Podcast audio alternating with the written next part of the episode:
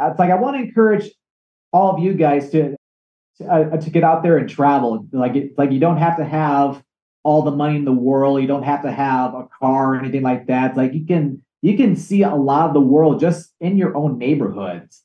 Because I, I feel like there's a lot of people these days who tend not to get out of the house or anything like that. And all they're doing is just watching like TV or like the media and, and saying like all the negative things about the world. But it's like if you if you just get out your house and go to a park that's near you or, or go to the store, go to like a museum that's in your city, it's like again it's like you don't have to you don't have to fly halfway around the world. You don't have to drive to another part of the your home state or anything. Like you can learn so much cool things about your home city get, try some amazing food. And of course meet a lot of a lot of great people because at the, after all travel is again it's a it's a nice escape from from a lot of the the troubles of of, of everyday society so so, so again, it's a, a very very nice escape, and like I, I just want to encourage you guys to get out and travel and, and see the world for yourself. Um, at the end of the day, it's like it's going to make a huge difference in a positive way. You just heard the creator of the Scottman895 Travel YouTube video channel talking about the objectives of his channel. Stay with us and find out more on this episode of Preservation Oaks.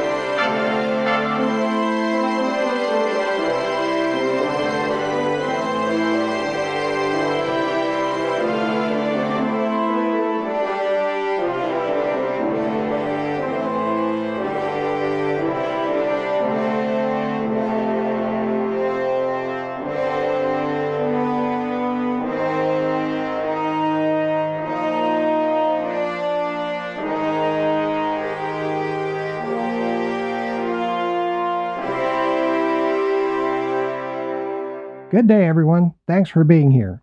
We have a great program for you today.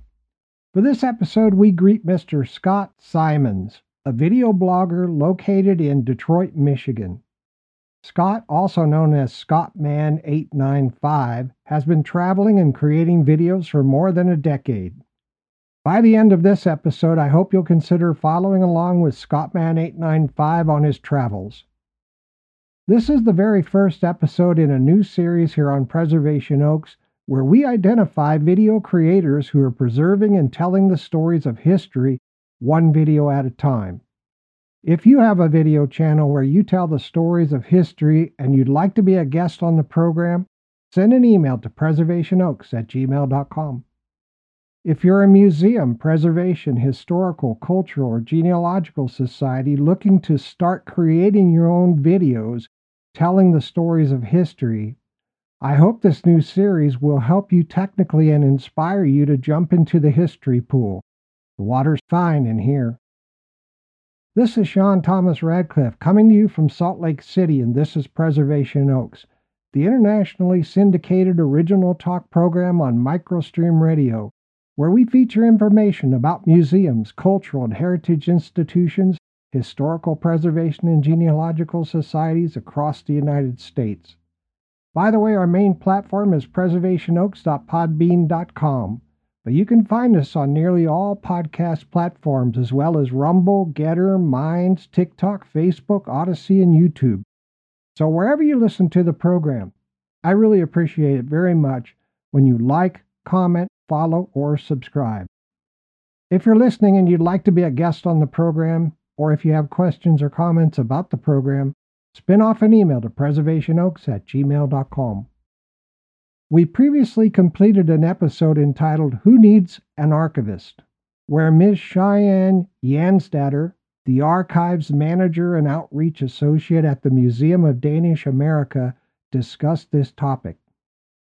On our next episode of Preservation Oaks, we'll meet with Mr. James Burns, discussing the topic who needs a curator? Mr. Burns has a vast amount of experience being a professional curator for over 20 years. He then became a director and is now an independent museum consultant. So that means he is a great resource to discuss this topic and really knows what he's doing. I can't wait, and this episode should be fun and interesting. All right, that being said, let's get this show snapping. Some historical July events for this episode on July 2nd, 1776. The Continental Congress in Philadelphia adopted the following resolution, originally introduced on June 7th by Richard Henry Lee of Virginia. Resolved that these united colonies are, and of right ought to be, free and independent states, that they are absolved from all allegiance to the British Crown, and that all political connection between them and the state of Great Britain is, and ought to be, totally dissolved that it is expedient forthwith to take the most effectual measures for forming foreign alliances, that a plan of confederation be prepared and transmitted to the receptive colonies for their consideration and approbation. On July 2, 1964, President Lyndon B. Johnson signed the Civil Rights Act of 1964 prohibiting discrimination on the basis of race in public accommodations, publicly owned or operated facilities, employment and union membership, and in voter registration. The act allowed for cutoff of federal funds in places where discrimination remained. Happy birthday to the first African American on the U.S. Supreme Court, Thurgood Marshall. He lived from 1908 to 1993 and was born in Baltimore, Maryland. He was nominated by President Johnson. He began his 24 year career on the High Court in 1967. Happy birthday to promoter and showman P.T. Barnum, who lived from 1810 to 1891. He was born in Bethel, Connecticut. His American Museum opened in 1842, exhibiting unusual acts such as the Fiji Mermaid, Siamese twins Chang and Eng, and General Tom Thumb. In 1871, Barnum opened the greatest show on earth in Brooklyn, New York. He later merged with rival J.A. Bailey to form the Barnum and Bailey Circus. Happy birthday to baseball pitcher Leroy R. Satchel Paige, who lived from 1906 to 1982. He was born in Mobile, Alabama. Following a career in the Negro Leagues, he became, at age 42, the first African American pitcher in the American League. He was inducted into the Baseball Hall of Fame in 1971. On July 8, 1776, the first public reading of the Declaration of Independence occurred as Colonel John Nixon read it to an assembled crowd in Philadelphia. Oh, if we ever perfect time travel to the past, I hope that school children are able to go to this event. How thrilling that would be! Happy birthday to the first American saint, Frances Xavier Cabrini, who lived from 1850 to 1917. Frances was born in Lombardy, Italy. She was the founder of the Missionary Sisters of the Sacred Heart of Jesus and established Catholic schools, orphanages, convents, and hospitals. She was canonized on July 7, 1946, by Pope Pius XII. On July 21, 1898, the island of Guam was ceded to the United States by Spain. Thank you to thehistoryplace.com for our July historic events and birthdays. All right, let's drink some tea, some Twinings tea. Love Twinings tea. All right, here's a short bio of today's guest. Now, today's guest, Mr. Scott Symonds, has always had a passion for travel and has always enjoyed traveling to different places. In May 2009, Scott started his YouTube channel, Scottman895 Travel, which contains many different travel videos. Back in his early content creation days, Scott produced a lot of content around his home state of Michigan. Through the years, Scott has traveled to 46 United States and 17 international countries. Now, Scottman895 has thousands of followers and thousands of views of his videos per month. Scott produces videos highlighting his adventures and the history of his travel destinations. He provides tips on how to plan a trip to a particular destination and also inspires others to get out and travel to learn the history of where you live and the broader world. In this episode, we highlight the work Scott is doing and how valuable it is for people who aren't able to travel, people who want to continue their learning about the country and the world, or those who just like to learn about the history and experience these great destinations.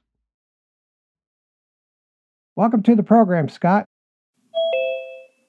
Thank you very much. It's an honor to be here today. Well, it's an honor to have you here today. You do great work on your YouTube channel. Oh, thank you. So, Detroit, you live in or around Detroit area, right? Correct. Yeah. I don't live in the city, but I live like in the metropolitan area of, of Detroit. Okay. How's your weather today? It's not sunny out today. It's kind of overcast, but it's it's not raining though. But we we kind of needed the rain here because it's been very dry for most of June. So it's always nice to see it rain every once in a while, so that way it stays nice and green, and then all the crops can grow. You know, the thing that I liked most when I went on my map app and did a street view and went to Detroit, I really admire the unique character of Detroit. If you're standing in Detroit and you're looking around, you know you're in Detroit because it doesn't look like every other city. What's really cool about Detroit is that it's like yeah, when you're staying in downtown, it's like you can you can see the Detroit Renaissance Center, which is of course where the General Motors headquarters is located, and and I feel like especially in Detroit, it's the one city where you can see the the most amount of American made cars, like like the big three, like Ford, Chrysler, GM. Like I don't see that in any other city. Right? Are they still there? Their headquarters? Two of the three are in, or well, one's in downtown Detroit. That's General Motors. The other one, or the other two are more like in the in the suburbs. You got Ford in Dearborn, and then Chrysler up in Auburn Hills. Okay, still right in that area. I bet that employs a lot of people there. Oh, yeah, oh, yeah, for sure. Like I I know people who who worked at at any of the big three. As a matter of fact, my late grandfather used to work for Ford. Oh, I'll be darned. Well, that's cool. I know Detroit also has a rich cultural heritage. You've got Motown, and I don't exactly understand Motown, what that is. Then you've got jazz and techno as well. Oh, oh yeah, yeah, for sure. It's like yeah, because yeah, Motown yeah, originated out of Detroit, like in the in the 1960s. Yeah, it, I think it's think it's a uh, predominantly African American, and like there's been so many great artists from like the, the Supreme, Stevie Wonder, yeah. the Jackson Five. Like they all got their start in, in Detroit, which is absolutely spectacular. Yeah, absolutely. I also noticed this morning when I was looking at the area that you've got Great Lakes right there. You've got Lake St. Clair, Lake Erie, and Lake Huron to the north. I bet you see a lot of boats out there, huh? Absolutely. It's like, yeah, it's like, especially at this time of the year, like everybody's out on their boat. Yeah, Lake St. Clair, yeah, or like the bigger Great Lakes, like Lake Erie, Lake Huron, or even Lake Michigan, the west side of the state. Especially at this time of the year, everybody's out on their boats or fishing or swimming. Yeah, it's it's a great time to be on the lake. Yeah, no kidding. Wonderful. Like Chicago, they get the lake effect snow. Do you guys get that off those lakes in the winter? We do, although it's it's more centered in the western side of the state, like where Grand Rapids is, which is the second largest city. They tend to get more than us, but a lot of it can sneak its way over to the east side of the state, to where we can we can see quite a bit of snow in, uh, during the winter months. You know, you couldn't have picked a better location to start creating videos than Detroit.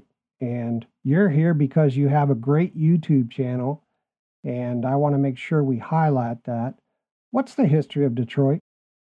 Uh, Detroit's been along for quite a long time. It was it goes all the way back to the beginning of the 18th century when it was founded back around 1701 by French explorer Antoine Cadillac, who established a fort called the Fort Pontchartrain uh, du Detroit.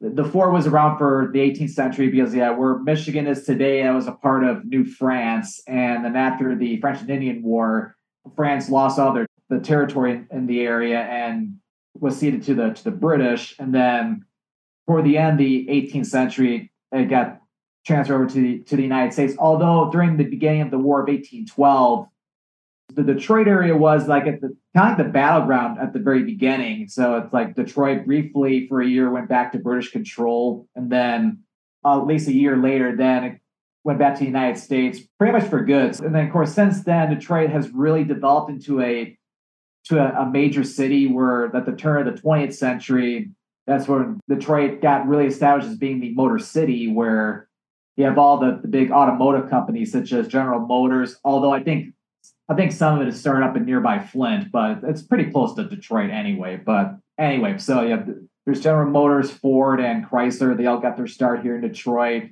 and of course, major uh, auto, automotive pioneer Henry Ford started the uh, or this is where he created, of course, the assembly line for for his company, which basically really helped kick off the automotive industry with Ford. Especially over the 20th century, it's like Detroit really got developed with uh, with everything with the automobile. And, and and and I will admit Detroit had some had some issues in, in recent decades too, because there were like the, the there were the Detroit riots in the 1960s, and Detroit did recently have a a bankruptcy. But the great thing is that Detroit was able to come out of bankruptcy, and it's really expanded in recent years to where it's really come out to be really strong again. And there's a lot of a lot of businesses are moving back into Detroit. Like there's a lot of great opportunities for Detroit. That's very good. So, what's the history of your Scottman895 travel YouTube channel? Oh yeah, so I, my channel's been around for around 14 years. So I first got started around 2009, where I originally was starting it. Like I wasn't really doing a whole lot with it at the beginning because I was still attending a university, so I, I only had time for the most part, like when I wasn't studying, where I could just go out to the different parks around the Detroit area. But then as time went on, then I started to film more content as I got to explore more more around my home state of Michigan as well as throughout the United States and then and also to many other countries around the world. Fantastic. And so it's evolved over the years. I know watching some of your earlier videos compared to your last one, which unless you released another one, it was Traverse City. You did a couple in Traverse City. And you had a happy adventuring hat on during those videos. Is that hat meaningful to you? Oh, it's a hat that I bought from a very good friend of mine. And what's really cool about the hat is that it has a nice message to it, just because when it comes to travel, it's a, it's a great escape. Because unfortunately, there's a lot of issues and problems that are out there in the world. And yeah. the nice thing about travel is that it, it's a nice escape from that it's not necessarily like, like the solution to all life's problems or anything, but it's always nice every once in a while just just to get out and uh, have a great adventure. See something different. Yeah. Yeah, that's, exactly. That's very cool. So, what's your background, Scott? I understand you work in information technology. Is that why you travel so often? Oh yeah, so yeah, but yeah, I've been working in information technology for around, I'd say at least twelve years. I, I work as an infrastructure engineer, so I handle like a lot of different things with administration. I'm not so much of a programmer or anything. I, am basically the almost like the, the backbone for anything that gets developed. Oh, fantastic. How do you get the time to travel to all the locations each season? So that's one nice thing about being able to work during the work week is that I, I work during the week, but then usually I'll have time either on weekends or during vacations or holidays to where I can go off and and explore Michigan or the rest of the United States or other places around the world. Yeah, you've been to a lot of different countries. I really like those videos because, you know, when you look at a travel video that's produced by like Rick Steves, that's a production, you know what I mean? They probably do 15 takes to get, you know, one piece of video you're the common man out there traveling and you're just showing it like it is. Like anybody, if you land in a certain place and you go to the city center, you know, that's what I like about your videos. Oh, thank you. Now, Scott, I'd like to give listeners the contact information for your channel since they've heard about it. Listeners, you can find Scottman895 Travel on YouTube. Scott's website is scottman895travel.com. Scott has a Facebook page called Scottman895. And this is important. You can support him on Patreon. Just go to patreon.com backslash Scottman895. And if you'd like to contact Scott, you can find a contact form on his website. Does that all sound right? Yep, that's yep, that's correct. Okay. What got you started making videos, Scott? What was your motivation then and what keeps you motivated now? Oh, so it, it goes back or before I created my very first YouTube channel. So like back when I was a kid growing up, I used to love taking pictures of either people like family or friends, or even uh, just some little minor excursions I would do around the Detroit area. And then that's when I started experimenting a little bit with video a little bit too, although I didn't upload anything online yet, just because I was a little nervous at first because again, this was all new stuff to me. But I kind of have a little bit of a more unorthodox way of starting my channel because, like, again, this was back during my college days. Back when I was growing up, I used to play a lot of video games as well too, like a lot of the Nintendo games. I don't really play a whole lot anymore because all the travel and work, pretty much all my time these days. But like, I used to watch like these playthrough called playthroughs called Let's Plays, where it was basically just just another person where they're playing a video game and they were commentating over their gameplay, which Oh, I yeah. thought that was really cool. And so that I was thinking because I love to travel so much that I could do something just like that where I could film myself going to different places and then I would I would essentially uh, do my own commentation over over my travels. So that's where I began my my Scottman895 channel. It's, it started as just just Scottman895, but I decided to add the word travel onto it several years later just to emphasize that my content is pri- primarily travel based. So as I kept traveling, it's like I really enjoyed sharing my experiences with the world. And one of the big motivations these days is that I really enjoy making content for, for all my all my followers and, and for the world. So I so that gives me a huge incentive and and also like my family, my friends are huge supporters of mine, and it's like they're always giving me the, the encouragement to not only keep going with the travels, but sometimes they even want to. They're even talking about wanting to join me on some of my adventures and things like that too. So so that's really cool. Well, gosh, I hope they do that. That would be very cool. In fact, I was going to ask you if you ever partner up with anyone else on your travels. Um, so so most of the time it's it's a it's a solo venture because I'm mainly a solo traveler, which is someone who pretty much goes out on their own, which is which is a really cool thing because you don't have to rely on anybody else's schedule or anything like that. I just just get up and go. But every once in a while, it's always cool to to meet up with other people. Like I've met up with other followers of mine who have met me on social media, and I have friends all over the world too, where I've gotten like I, I even got to meet up with a very good friend of mine and think twice, once in San Francisco, the other in London just last year. And also I did a group trip to Bali, Indonesia in 2019. Yeah. As one of my very good friends was co-running a trip in Bali. So I so I got to film a lot of content there and of course and got to meet so many great people. And I even got to also the same person who made the happy adventuring hat too. I I first met her back in 2019 when I went a trip to went to Toronto and, and I got to do like a little a little collab with her. And like and what's really cool is that uh, she and I are to this day are very very good friends. And then also uh, another cool thing too is that I was doing a video recently, or it's up on YouTube now, but I I wanted to do a video on the foods of Detroit where I went where I talk about all the different foods which you can get in Detroit, whether it's like Detroit style deep dish or the or like Coney dogs from like the Coney Islands that we have all throughout Detroit. But I, I even had my my four nieces and my nephew join up for me at uh, Buddy's Pizza, where we all got to share pizza, and that was a that was a really fun experience. I absolutely loved having having my nieces and my nephew uh, join up for me. Love to have them out on another another adventure with me at some point too. But yeah, it's like I'm just really I'm really proud with how how they came out. Like they're all either in college now or they are starting their their own lives now, which is really impressive. But like I I care deeply about them. It's amazing how fast they grow, huh? Oh, I know. I feel like they're they're they're going too fast. Scott, can you tell us a couple of funny or interesting stories from the history of your YouTube channel? A couple things that come out in my mind. Like the first thing, well, the first thing that comes out is like as I'm filming, because obviously I'm human, like we're all human, so we all always make mistakes at times. So like what'll happen is if I'm filming something, it's like I end up having to redo a take because either someone's like doing like a wave like behind like behind me or something like that, which is which I I find that hilarious. Like it's not I don't condemn it or anything like that. I find it, it's more funny than anything else. Like to where like there's something that's funny going on the scene, or, or if I'm filming something, all of a sudden someone's like doing some funny stuff off off in the distance or something, to where I I start to chuckle and things like that. So what I end up doing with that is that I I compile a blooper reel that goes up like the very last day of every year.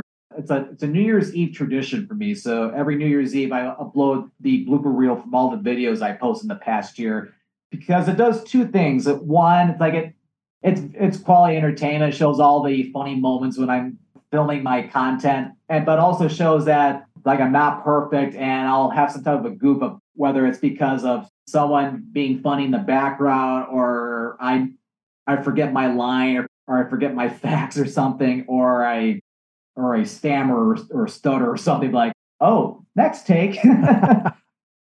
That's good. Have you ever gone to a city and, you know, been stopped by the police or anything like that for filming? I've not had any issues with the police or anything like that. There's been a couple like smaller instances where I was told not to film. Like for example, I think I was in downtown Detroit, like at, one of the parks, and I think, and I found out later that I think they they didn't uh, didn't allow professional filming or anything like that.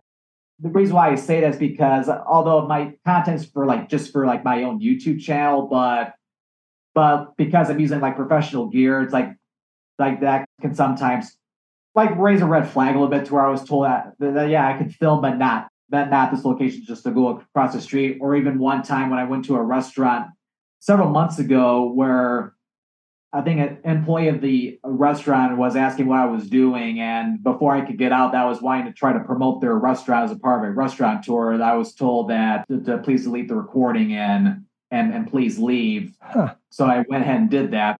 Every restaurant's kind of different though. Some are a little hesitant about stuff like that. Others, I, I've had owners come over to me just to thank me for for making a video and and things like that. So it's like it's it's pretty it's pretty interesting how everybody reacts to a camera.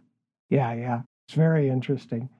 Now, you must shoot, I don't know, when you're in a city, you must shoot several hours of video. Do you edit your own videos? Ah, uh, yes. I produce 100% of all my content. So I, I, do all the planning, I do all the filming, and and then also like any voiceovers I add and after the fact, I'll write up some voiceovers to record, and then I edit all together, render it, and then post it onto YouTube. So I I do everything. Oh wow, that's very cool. How much time does that take on average to edit each episode for release? It really depends on the video because every video is different. I'd say on average, it can take me anywhere from two to four hours. And that's to do like it's done in multiple parts. Like the first part is I take all the footage from my trip and then I try to sort them chronologically and how I would like to have them in the video.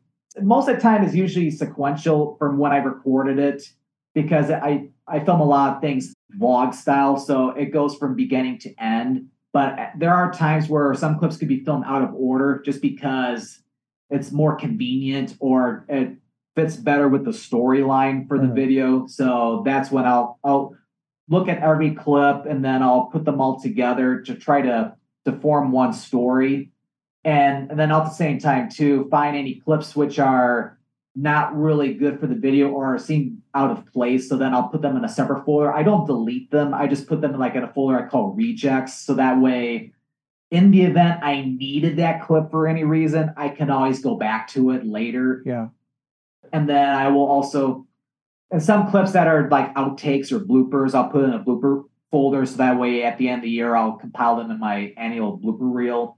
And then once I have all the clips chronologically in order I would like to have them in the video, then that's when I go into my editing software and then I'll put them all together, add like the, the necessary music, annotations that I need to to make to polish the video, and then I'll play back the video to make sure everything sounds good, and and then the last step is to render it, and then finally post it to YouTube. So overall, yeah, it takes like two to four hours on on average. So. Okay.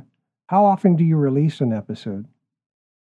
So I basically upload two videos a week as of now. Like I'll upload Mondays and Thursdays. Every Monday is always a new travel vlog. And then Thursdays out I have like driving videos called Driving with Scott 995. So like my travel vlogs are all my normal travel ventures around Michigan or the United States or or around the world. And then on Thursdays, I have the series called Driving with Scottman895, where it's kind of the same thing, except I'm driving in my vehicle and I have a GoPro mounted to my dashboard. So I'm recording as I'm driving, and then I'm also commentating at the same time. So those videos go, go up on Thursday. So it's a little bit of a variety each week. Yeah, very cool. Now, you mentioned having more professional type equipment. How has your equipment changed since you first began filming your videos? Oh yeah, so yeah, it's it's really evolved over the years. So like when I first began, like all I was using was just a regular point and shoot digital camera, which had terrible quality. But then again, I started back in 2009, so like the really high quality stuff was outrageously expensive back then. Plus, I was only a college student when I first began the the YouTube channel, but it it got the job done. So it's like I started just using a a simple digital camera and then also just using like the for editing software i was just using like windows movie maker which is like the software that comes with every windows machine kind of like how apple has imovie etc and then over the years that's when i started to as i was able to afford better equipment i upgraded to a, a, a dslr camera which i use for not only for my videos but also for like photography as well too. And then also have a I have a Rode microphone which goes on top of my camera with has like a windsock on top of it. Where I've gotten some funny comments from people about asking me what what it is. It, like the windsock is a way to filter out the wind when you're oh, filming because audio quality is very important when filming any video. So I always have my microphone with the windsock attached to it, and also have like a have a, a GorillaPod, which is a, it's like a mini tripod, but it works very well. It gives me a nice little handle for me to be able to film myself on camera. And then with when it comes to editing software, like I I use like it's called Vegas Pro. It used to be Sony Vegas. Now it's being owned by Mag- Magix. It's one of the many editing software that that's out there. So that's the one I use. I know other ones are like Adobe Premiere or Final Cut Pro. Like so those are some of the more popular ones. But I've really enjoyed using the software that I use right now. Just just because it, it gets the job done has comes or comes with a lot of different bells and whistles with the Oh, that's neat. Now, one of the things I really enjoyed when I first found your channel was that you go into a city and you'll talk about the food and show restaurants from the common man's perspective, but you'll also give a little history overview as much as you can, as much as you know about the place you'll give that history. And I, and that intrigued me to to want to listen more.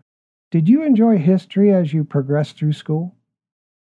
Oh yeah. So yeah as I was growing up like uh, I, I really enjoyed all the different social studies and history classes over, over the years. I even had a, had a really good high school history teacher who was very enthusiastic about us history. Like he did a really good job presenting it. So i so really enjoyed that. And then when, my first year at university, I had a really good professor where, where I took like a it was like a modern European history class, and it was really interesting. So I've always enjoyed hearing different historical information from yeah from over the years, whether it's American or world history. Oh, very cool. So, Scott, what are the objectives from your perspective? What are the objectives of your channel? so, so, the goal with, with Scottman895 Travel is it's like I want to encourage all of you guys to to, uh, to get out there and travel. Like it, like you don't have to have all the money in the world. You don't have to have a car or anything like that. Like you can you can see a lot of the world just in your own neighborhoods. Because I, I feel like there's a lot of people these days who tend not to get out of the house or anything like that. And all they're doing is just watching like TV or like the media and, and saying like all the negative things about the world. But it's like if you if you just get out your house and go to a park that's near you or, or go to the store or go to like a museum that's in your city. It's like again it's like you don't have to you don't have to fly halfway around the world. You don't have to drive to another part of the your home state or anything. Like you can learn so much cool things about your home city. Get, try some amazing food. And of course meet a lot of a lot of great people because the, after all, travel is again, it's a it's a nice escape from from a lot of the the troubles of of, of everyday society. So so, so again, it's a, a very very nice escape, and like I, I just want to encourage you guys to, to get out and travel and, and see the world for yourself. Um, at the end of the day, it's like it's going to make a huge difference in a positive way. Yeah, I agree with you. Why do you think your channel is important for people to follow? So with my travels, like as you mentioned briefly too, it's like I like to go to different destinations, whether it's parks or to city or to different cities, because they do provide a, like a very informational source of knowledge about visiting a particular place. Like if you're looking to plan a trip to, let's say, Detroit or to Traverse City or Chicago or to Serbia or the United Kingdoms, like like some of the places that I've gotten to check out on my trip I'll be able to tell you some information about about my personal experiences there, and it'll really help plan your adventures. Now, I know that all of this travel that you do and the videos that you shoot and so on have to cost some money. What kind of funding model supports the YouTube channel? So, for the most part, like yeah, anything I'm paying for travel, it's it's mostly out of my own cash, like basically like what I earn with my annual salary with my full time job, but I also have like ads running on my videos. I do collect some ad revenue from from people when they're watching the video. So like for example, like if you call up on one of my videos and there's like an ad that rolls like the first several seconds of a video, some of that money will go to me. And then at the same time too, I also have my Patreon as well. So like if you wanted to pitch in a few dollars a month, uh, that's another way where I can earn income from doing YouTube videos as well too. Okay.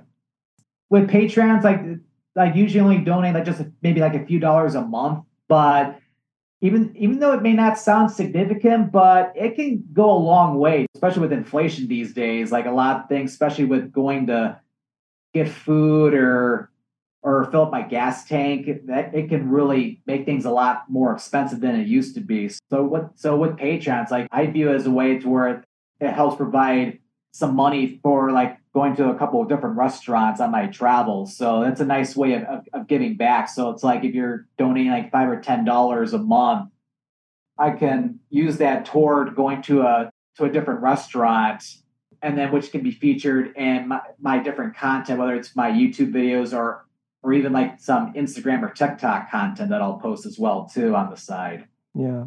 I know you've been doing these videos for over a decade. What's your audience? What have you noticed as far as who is your audience? Are are they people in the United States primarily, or do you have viewers from all across the world? Most of my viewers, I believe, are out of the United States, and they're like all ages. Like so, people of, of all all sorts will watch my content. And I do have some viewers from around the world as well too. I, I know like I have a lot of viewers out of Canada, the United Kingdom. I think those are like the two most popular countries outside the United States who watch my content. Have you noticed any kind of an age group within your the people that are interested in your content? I have people from from many different ages, from as young as like 18 years old to as to as much as like people like in their 60s and 70s. Where I'll like I obviously people who are likely in their 60s and 70s where they may, may not be able to travel much anymore and they'll called one of my videos because it was a place they used to go to all the time or is where they grew up and they, they don't live there anymore. Like I I'll get comments like almost every week where they say like I really miss Detroit or I'll or I really miss this particular city. It's like I I live in Florida or I live in Texas now and I'd love to make a trip back up to Michigan someday. Oh right. So you mentioned that you plan all of your shoots, all of the places that you go. What kinds of preparation do you do when planning a visit and shooting a video in a given location? So before I, I, I plan any trip, I usually do a, a, little bit of research on what I'm planning to do. So like so like like for example, like I'm planning an upcoming trip to north northeast Wisconsin, and I'm looking like to go like to the to Door County, Wisconsin, which was nicknamed the Cape Cod of the Midwest.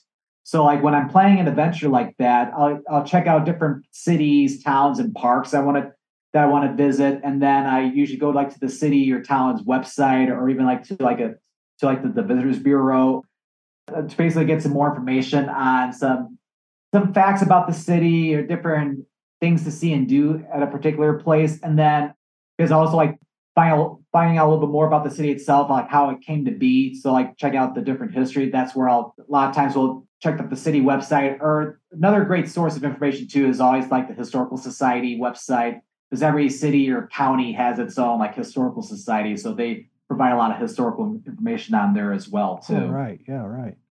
How do you select the locations that you go to? I'm always enjoy learning about new places. So if I see something really interesting on the map, it gives me an incentive to to go there to to make a video and of course see the place for myself. And there's been times too where I might do one trip and then I driving through a city or a town and looks really fascinating. It's like, wow, this is really cool. So it gives me an idea to make a return trip. Or even like same case with like with finding new parks or new restaurants to check out. And there's even been, especially in the case of restaurants, where I've had people suggest different cities or different restaurants to check out. So I'll read their comment and then I'll I'll look up the restaurant in the city and it looks really intriguing to me. So as a result, I'll end up making the, the, the trip over there. Yeah, I like the way that you may make a trip before the actual filming trip just to reconnoiter, you know, the city and, and get used to things. That's very good. Yep, yep exactly. On your recent Q&A video that you released, you announced you'll be going to the country of Georgia in September 2023. Is that trip still on?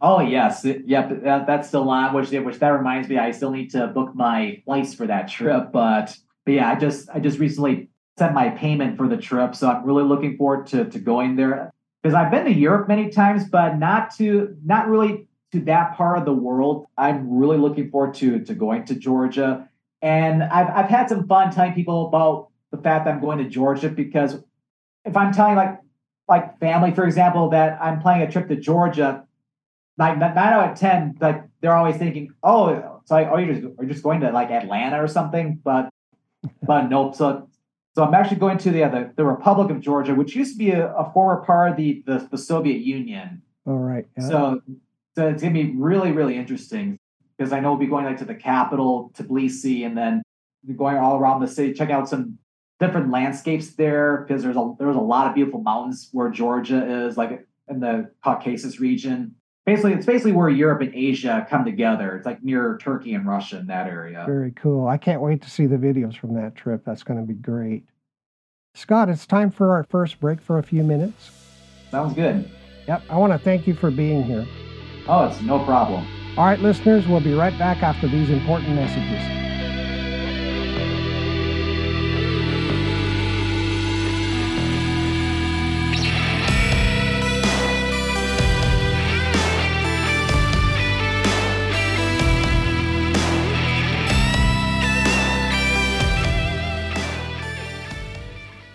Are you stuck at home but longing for adventure? Do you crave the thrill of exploring new places and immersing yourself in diverse cultures? Then Scottman 895 travel videos on YouTube are your passport to an extraordinary world of discovery. From the old world beauty of Europe to cities across the USA, Scottman 895 travel videos on YouTube take you on a visual journey like no other. Experience the beauty of breathtaking landscapes, the excitement of vibrant cityscapes, and the serenity of hidden gems that only the locals know. Get inspired by the stories of Scottman 895 and ignite your wanderlust with captivating visuals and authentic experiences. Subscribe to the Scottman 895 travel channel today and let the world come alive before your eyes. Become a Patreon supporter and follow Scottman895 as he uncovers the beauty of cities across Europe. Taste the flavors of exotic cuisines and connect with like minded people from around the globe. Don't just dream about your next adventure, make it a reality. Subscribe to the Scottman895 Travel YouTube channel and embark on a journey that will expand your horizons and create memories that will last a lifetime. Scottman 895 travel videos on YouTube. Let the world be your guide. Subscribe and support now and let the adventure begin.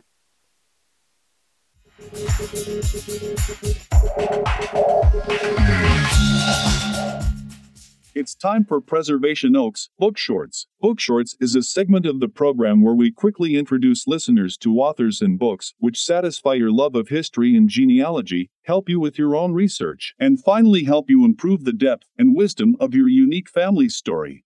On this installment of Book Shorts, we're very honored to be joined by author Paula Webb. Paula Lenore Webb has a master's in library and information science from the University of Alabama. She's currently a tenured librarian at the University of South Alabama in Mobile.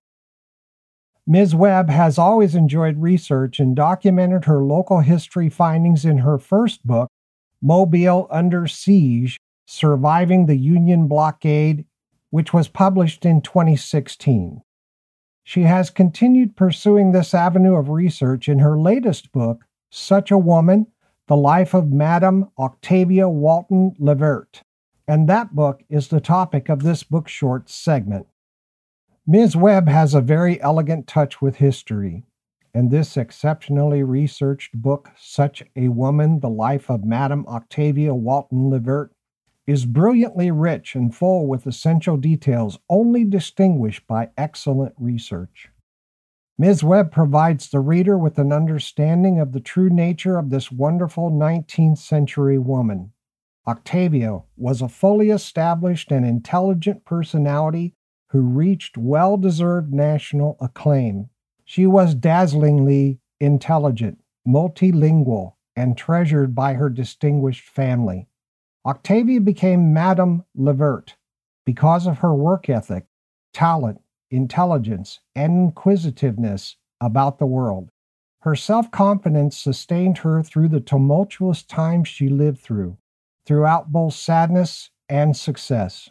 Even when her world fell apart, Octavia wasted no time with remorse, regret, or bitterness. Instead, she got busy and moved forward because it would not have even been thought by her to do anything less.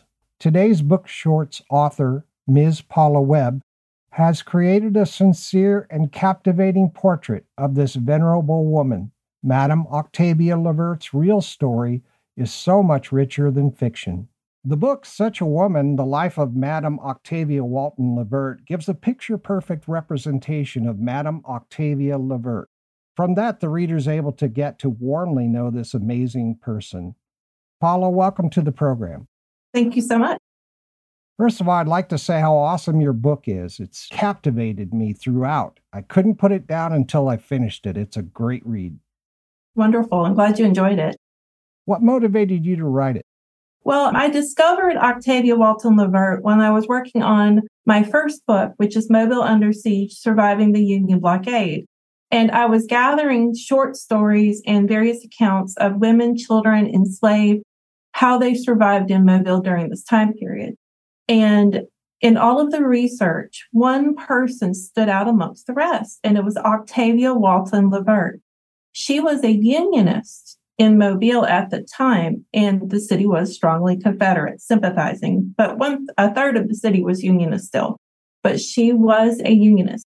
And that was very interesting. And she remained so to the point that one of the rumors was that she was kicked out of the city because of her union sympathies, that she had to leave or her life was endangered. And so I thought, wow, that's an interesting story. Why did they care that it was a woman in this situation? Why did it matter? And so I started diving into her story and have discovered so many more wonderful things. Can you give us an overview of the book? Sure. It is about Madame Octavia Walton Levert, she had a fascinating history. Now, she had a salon here in Mobile, Alabama, where I live. The salon was a premier salon, a place where people discussed politics, life, made big decisions, hung out, got to know each other, intellectual conversation. There was this in Mobile, Alabama, and it was the only one in this area of that prominence. The rest of them were located up north near Washington, D.C., New York, and those areas. Her salon was internationally known in Mobile, Alabama. But then I wanted to know more. So I started looking to her history and I found out some amazing things. For example, her grandfather signed the Declaration of Independence. And then there is a prominent place in Florida called Fort Walton Beach, Florida. And that's named after her father. And then she's here in Mobile, Alabama. So what happened? What was the thing that really made her prominent? I had to strongly use deeds, wills, track down the family. There is not a whole lot of literature written about the Waltons. George Walton Sr. signed the Declaration of Independence. There's not a book about him. Then George Walton Jr., his son, who was the first secretary for the state of Florida, there really isn't a book about him. And then there's his daughter, Octavia. Well, I had to go through the records and discover how they were connected. How did one relative know John Quincy Adams? What was the prominence? Why did it matter? So all of this ties back to genealogy and who they related to. And then another thing I discovered, and this really, really got me interested in learning her story, is that she was introduced to Edgar Allan Poe. And there is a poem that everybody's familiar with if they've uh, read Edgar Allan Poe's works. It's to Octavia. Octavia Walton Levert is the Octavia he is dedicating that poem to. So, who is this lady? How is she connected to all of these prominent people? And so I started diving in and discovering more. The book goes through her life, the people she interacts with, things that she's encountered, but it also gives an overview of the lives of women during this time period, the what she would have encountered in her various areas. I try to always give a good 360 view of the character, like you're looking over her shoulder. That's the, the motivation for writing this book. Fantastic book. Thank you for that. So, where's the best place for someone to get a copy of your book? Ah, well, there's a website that I have. It's called suchawomanbook.com. And in addition, if you would like a signed copy of my book, please send me an email. That's plwebbie, that's P L W E B B I E, at protonmail.com, and I will gladly mail you a copy. In addition, Such a Woman is an audiobook and an ebook. So you can certainly get the book there too. Are you working on any other books? Yes. When you read Such a Woman, you realize that it reads a lot like fiction, but it is true. So you're able to get through the story and go through the situation and learn a lot about her, but not be bored out of your mind. So I wanted to do that too with another nonfiction book. But I thought if I can do this with nonfiction, why don't I try to do it with fiction? Yeah. Wonder if I can really write fiction. So I partnered with a local author called Mary S. Palmer, and we're writing three books. We've written two, we're working on the third one now. It's the Mississippi Mojo and Murder series. The first one is Mississippi Mojo and Murder. The second one is Devilry in the Delta. And you can purchase these two books at Amazon.com. And in addition, if you would like a signed copy, you can certainly send me an email. Our cover artist is Abe Partridge, and he is a wonderful artist and very well known. Okay. Thank you very much. I'll go looking for those. And then the next nonfiction book I'm working on. When you read Such a Woman, there is a secondary woman in here. Her name is Betsy Walton Lamar. She was Octavia Walton Levert's enslaved person. In addition, the research shows pretty strongly that she was her sister. Oh. Yes. So, with that in mind and the fame that Octavia had, I'm able to figure out where she was. And I have a lot of information about Betsy Walton Lamar that I'm building another book around. Oh, that's great. Oh, mm-hmm. that'll be so great to read. Thank you for that. You're welcome. Paula, I'd like to thank you for your time and for your books. Thank you so much. Listeners, pick up a copy of this excellent book. It's really a wonderful book. And all of the other books that were mentioned, this book is the story of Madame Octavia Levert, and it just dances off the pages. I just loved it. Thanks, Paula, for being a guest on Book Shorts. You come back anytime. Wonderful. Thank you so much.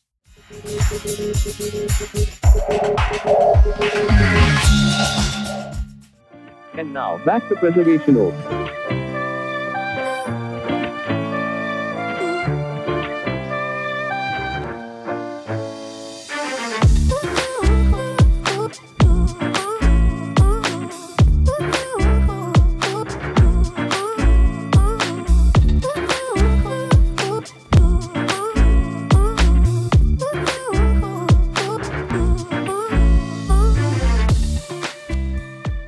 Welcome back to Preservation Oaks. I'm your host, Sean Thomas Radcliff. We're here today with Mr. Scott Symonds, also known as Scottman895, and we're talking about his Scottman895 travel YouTube channel. Scott, let's pick up where we left off and welcome back. Thank you very much. It's great to be back. I learned in the Q&A that you did, you've traveled to 46 states so far. Are you making plans to travel to the other four? Uh, there's no immediate plans, but I definitely want to get to the last four because, yeah, there's still four states I have yet to visit. That's Nevada, Idaho, Alaska, and Hawaii. Yeah, I'd love to get over there to all four of them at some point. They're, they're a little bit more difficult because it's not like I can just drive there in a night or or if I fly out there, it's like I I, I want to spend more than a day over there. So like that's usually where I have to plan like a longer trip to, to visit those places. But yeah, definitely love, love to get to, to the remaining four. Yeah, that would be very cool. How many international countries have you visited and filmed in so far? Uh, so far, I've, I've, been to 17 countries. That's including the United States. I've been to the United States as well as to Canada. I've been to Indonesia, the United Kingdom. To also been to Spain, the Netherlands, Germany, Austria, S- Slovakia, Czech Republic, Slovenia, also been to Bosnia Herzegovina, Croatia, Montenegro, Serbia, and then and, and, of course you have to also Italy, and then also even Vatican City too, since it's in the middle of Rome and it's it's its own country. Very cool, great adventures, and I love the way you you don't refer to them as trips. You know, I'm going on this trip. You refer to them as adventures. I'm going on this adventure. I like that very much. Now, Scott, you also create videos showing car drives on various highway routes. How many miles do you put on your vehicle per year? Quite a lot. it's like just the other just the other day, I went over 100,000 miles in my Honda Civic. I've had the car for four years, so I've, I've been averaging 25,000 miles a year. Wow. Yeah, I know you've been all over in that thing. Now you put a GoPro on your on your dashboard, and then you talk people through the drive.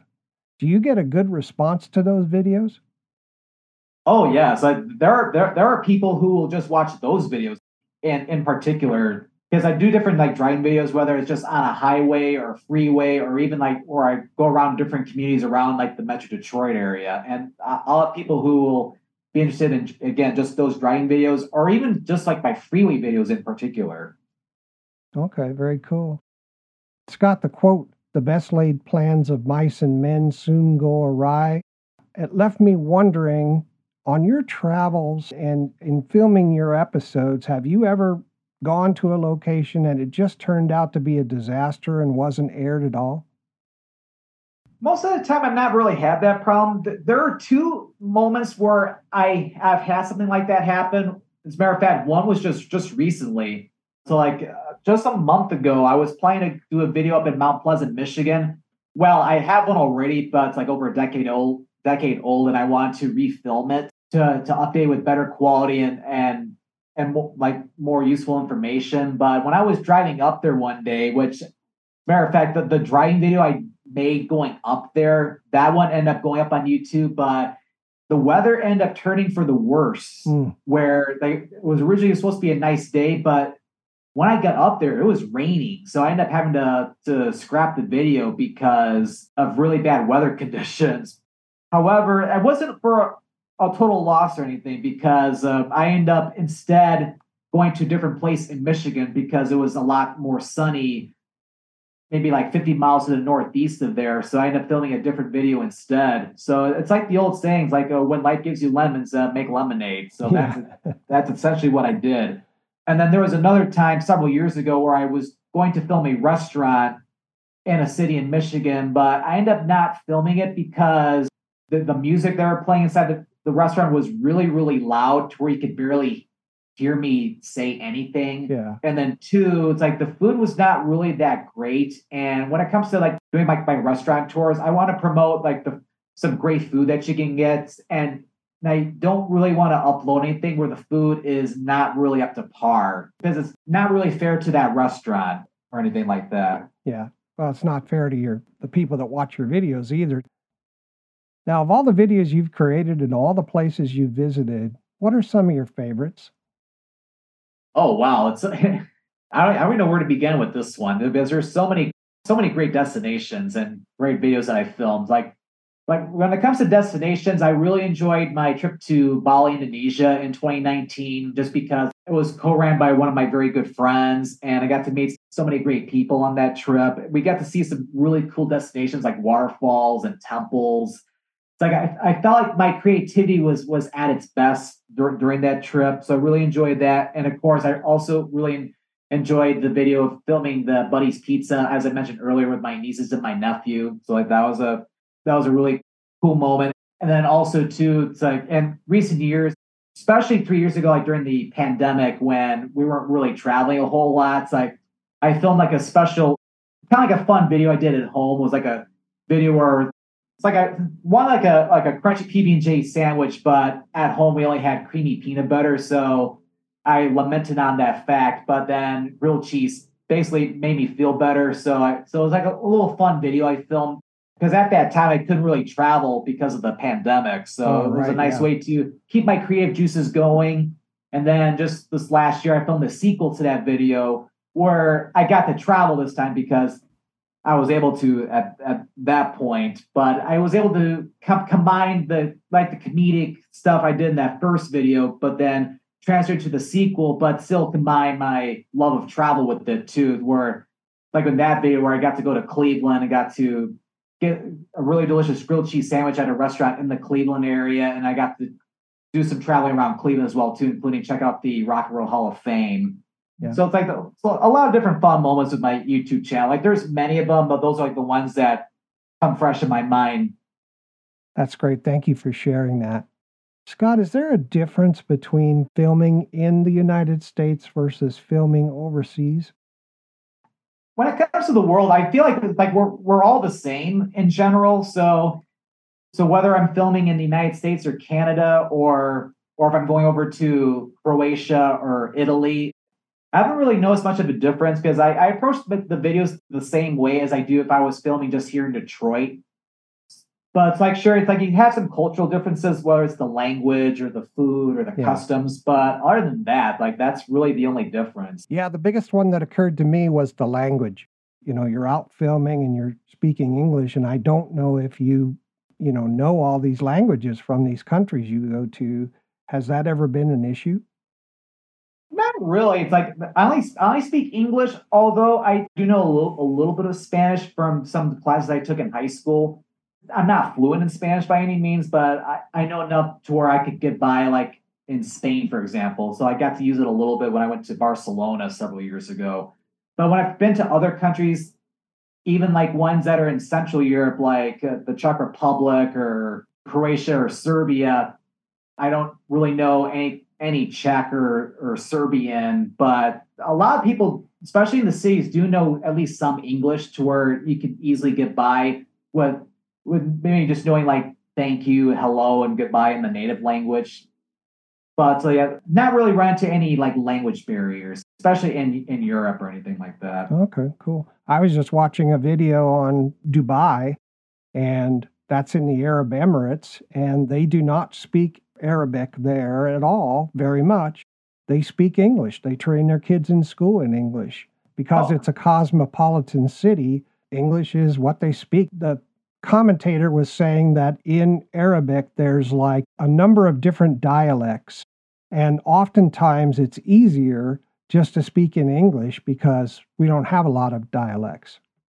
Oh, yes. So, so, so, yeah, that's a common thing that you'll see in countries around the world, or especially like in the big cities, is that English is a major business language. So, like a lot of times when, like, especially for like work purposes, where people will travel, let's say from Germany and they'll go to Turkey, for example, like people in Turkey may not know German, and a lot of people in Germany may not know Turkish. So that's where, but they might have a, a grasp of English. So usually they'll communicate in, in English. Yeah, it's just amazing. It's amazing how versatile human beings are, you know?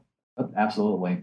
Now, I'm not suggesting you do this, Scott. I'm just curious. Have you ever sought partnerships or sponsorships for your travels? That's not something I really have done, at least at this point. Like I'm always open to doing something like that sometime in the future. But if I were to do any sponsorship or partnership, it has to be something which fits in with my values. Like I would not want to promote anything that I would be against supporting or, or anything like that.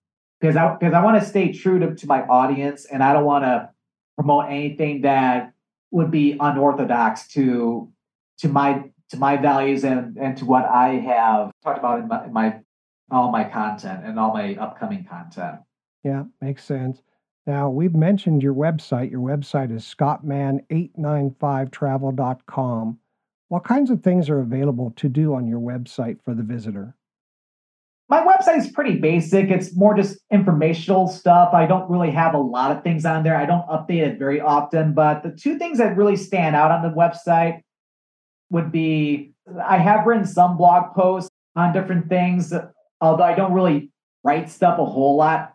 I almost should get back into that though at some point because it is fun to write a to write an, an actual article instead of make a video. But I, I concentrate more my time on YouTube and making videos, so I don't really have as much time to write anything in the blog. But one of my favorite things about the website is that I have a where I've been map page. So there's a page where I have like a two maps, one of all the states I've been to in the United States and also all the countries in the world I've, I've been to. That's very cool. Yeah, it's a very cool thing on your website. That's nice. So you're not meaning it to be the one stop shop for travel and adventure. You're just, it's there to represent you and, and really you enjoy doing the videos more. Absolutely. Yeah. It's, it's been a, a very thrilling adventure. Okay. Scott, to you, what's the value of doing travel videos? So what's great about travel videos is that it's a it's a really nice way to to show how amazing our, our world really is. So that, that's one of the reasons why I enjoy making all my travel videos. And that's why I've been doing it for over a decade and I have no plans of stopping. So like the world is a very fascinating place. So I, so I know again, like the world's not perfect. There are some negative things that are out there.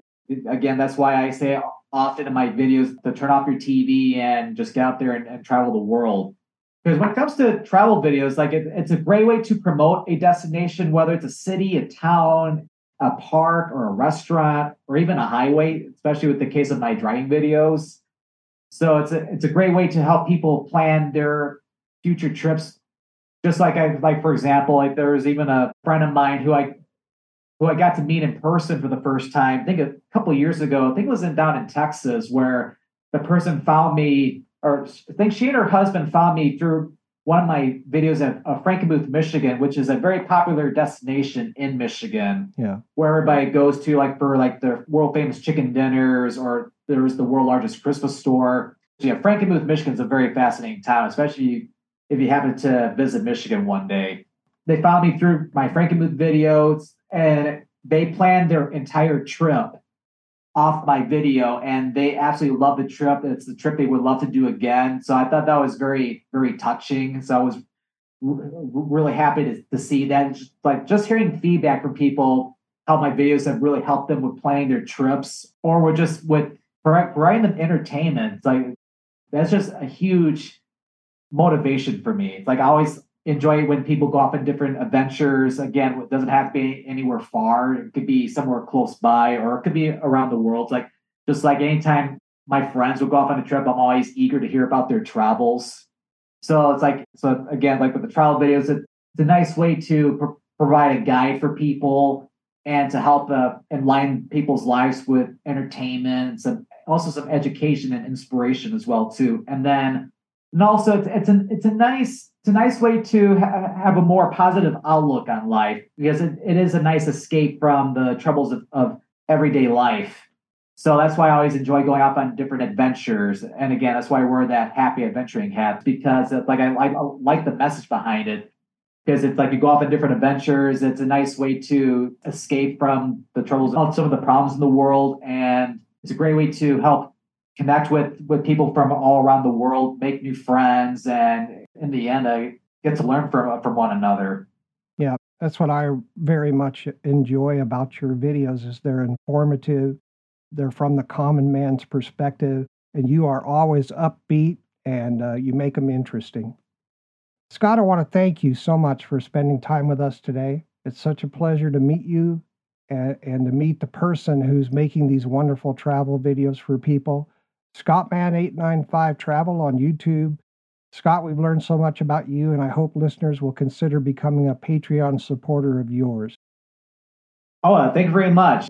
So yeah, again, I do have the Patreon up there. It's like, like nobody, no one's obligated to join that or anything because I, I, I produce content for everybody. It's like, I will mention that if, if you if you aren't interested in joining in my Patreon, it's like what's cool is that I think things like five dollars is that every month I have like monthly Q and A sessions. So like if you really enjoyed hearing t- today's talk, uh, it's like like the, the live Q and A's that I do on Patreon once a month. They're a great way to like, want to ask ask me different questions like on a YouTube stream. That's a it's another it's a great incentive for that. But again, it's like you're not obligated. It's like just seeing guys enjoying my content or going up and on different adventures and and seeing how my videos have really helped with your travels. That's just huge motivation uh, for me as a whole. So it's like, and again, it's like, yeah, all my different followers who have supported me for over the years, whether they've been my family, my friends, my coworkers, and and all my followers. Like, I absolutely love all all the support I I've gotten. It's like, yeah, like all you guys are like huge huge motivation. It's like I, I it's like I love making content for uh, for everybody. Thank you, Scott. And with that, we'll end our time with our guest, Scott Symonds. Listeners, please stay tuned for my comments and wrap up, which is coming up next.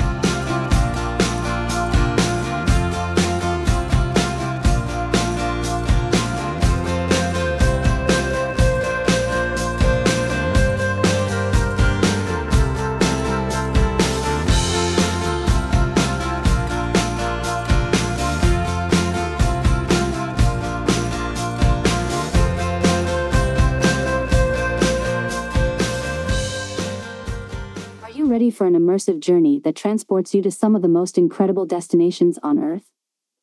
Scottman895 travel videos on YouTube offer a window into the world's rich tapestry of cultures, traditions, and untold stories. Take a casual look at the destinations and experience good food and moments of reflection. Scottman895 travel videos capture the essence of exploration. Join a community of travelers, share your own adventures, and connect with like minded souls around the globe. Get inspired, fuel your wanderlust, and uncover hidden gems with every click. So, if you're seeking a world of discovery, excitement, and cultural immersion, subscribe to the Scottman895 Travel YouTube channel today and embark on a never ending journey of travel experiences. Like, subscribe, become a Patreon supporter, and comment on each video. Let the power of Scottman895 travel videos transport you to extraordinary destinations. Subscribe now and let the adventure begin. This is John Mathewson, curator at the Dorset Historical Society located in Dorset, Vermont, and I love listening to Sean Thomas Radcliff on MicroStream Radio. This is David Reed, Chief Curator with the Reno County Museum in Hutchinson, Kansas, and I listen to Sean Thomas Radcliff and Preservation Oaks on MicroStream Radio. This is Cheyenne Jansdatter, Archives Manager and Outreach Associate at the Museum of Danish America, and I enjoyed being a guest on Preservation Oaks with Sean Radcliff. Oh my God. I think I've had a bit too much history. I think I've been thrown into an alternate reality. Sort of a parallel universe kind of thing. Hmm, no, I think it's just that I'm identifying so much with the people of the past. Excellent. This is kinda nice, knowing how things really work and using history to make better decisions for the future. I'm kind of digging this. Wow. I love history. Oh my goodness. Okay, now, that's much better. Let's keep on listening. Wherever you get your podcast groove on, you can get all the history you can eat anytime with Preservation Oaks. Join other listeners at preservationoaks.podbean.com and let us know what you think by sending email to preservationoaks at gmail.com. I am General Matto Vandu Maximanus, from the planet you refer to as BD 114672c. I am the legate of the second AB Pictoris B region, governor of the approaches to NU Octantis AB, interplanetary consul, commander of the legions of AB Pictoris A, 91 Aquari B, Mu Leonis B, and Gamma Library B, and I listen to Preservation Oaks on MicroStream Radio.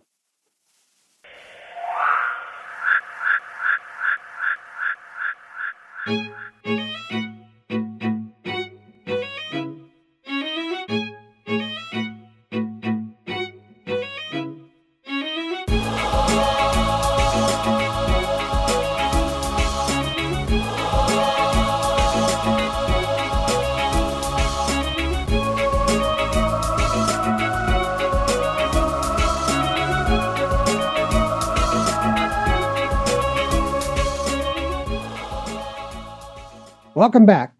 As I mentioned previously, this is the first episode kicking off a new dimension here on Preservation Oaks, where we identify video creators who are preserving and telling the stories of history one video at a time. I can't think of any better way to begin this aspect of our program than having Scott Symonds and the Scottman895 Travel Channel as our guest. Scott is authentic, unique, well traveled, and intelligent. He's been traveling and creating travel videos for 14 years, and these can inspire his viewers to take the time to pursue travel and adventure. We started this episode with a quote from Scott, which I think is very appropriate. This is a paraphrased version. I want to encourage everyone to get out there and travel.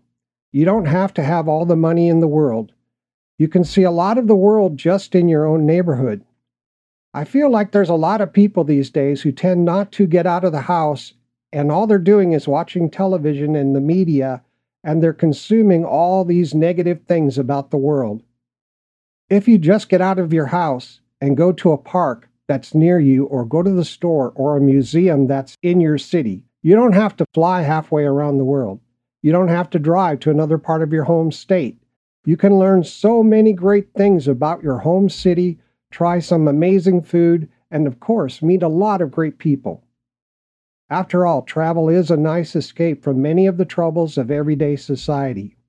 It makes a huge difference in a very positive way.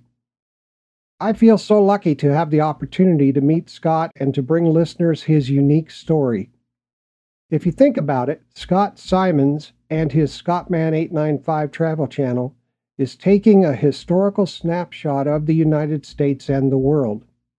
He provides unique adventures for his audience to follow along with him and support him in his adventures.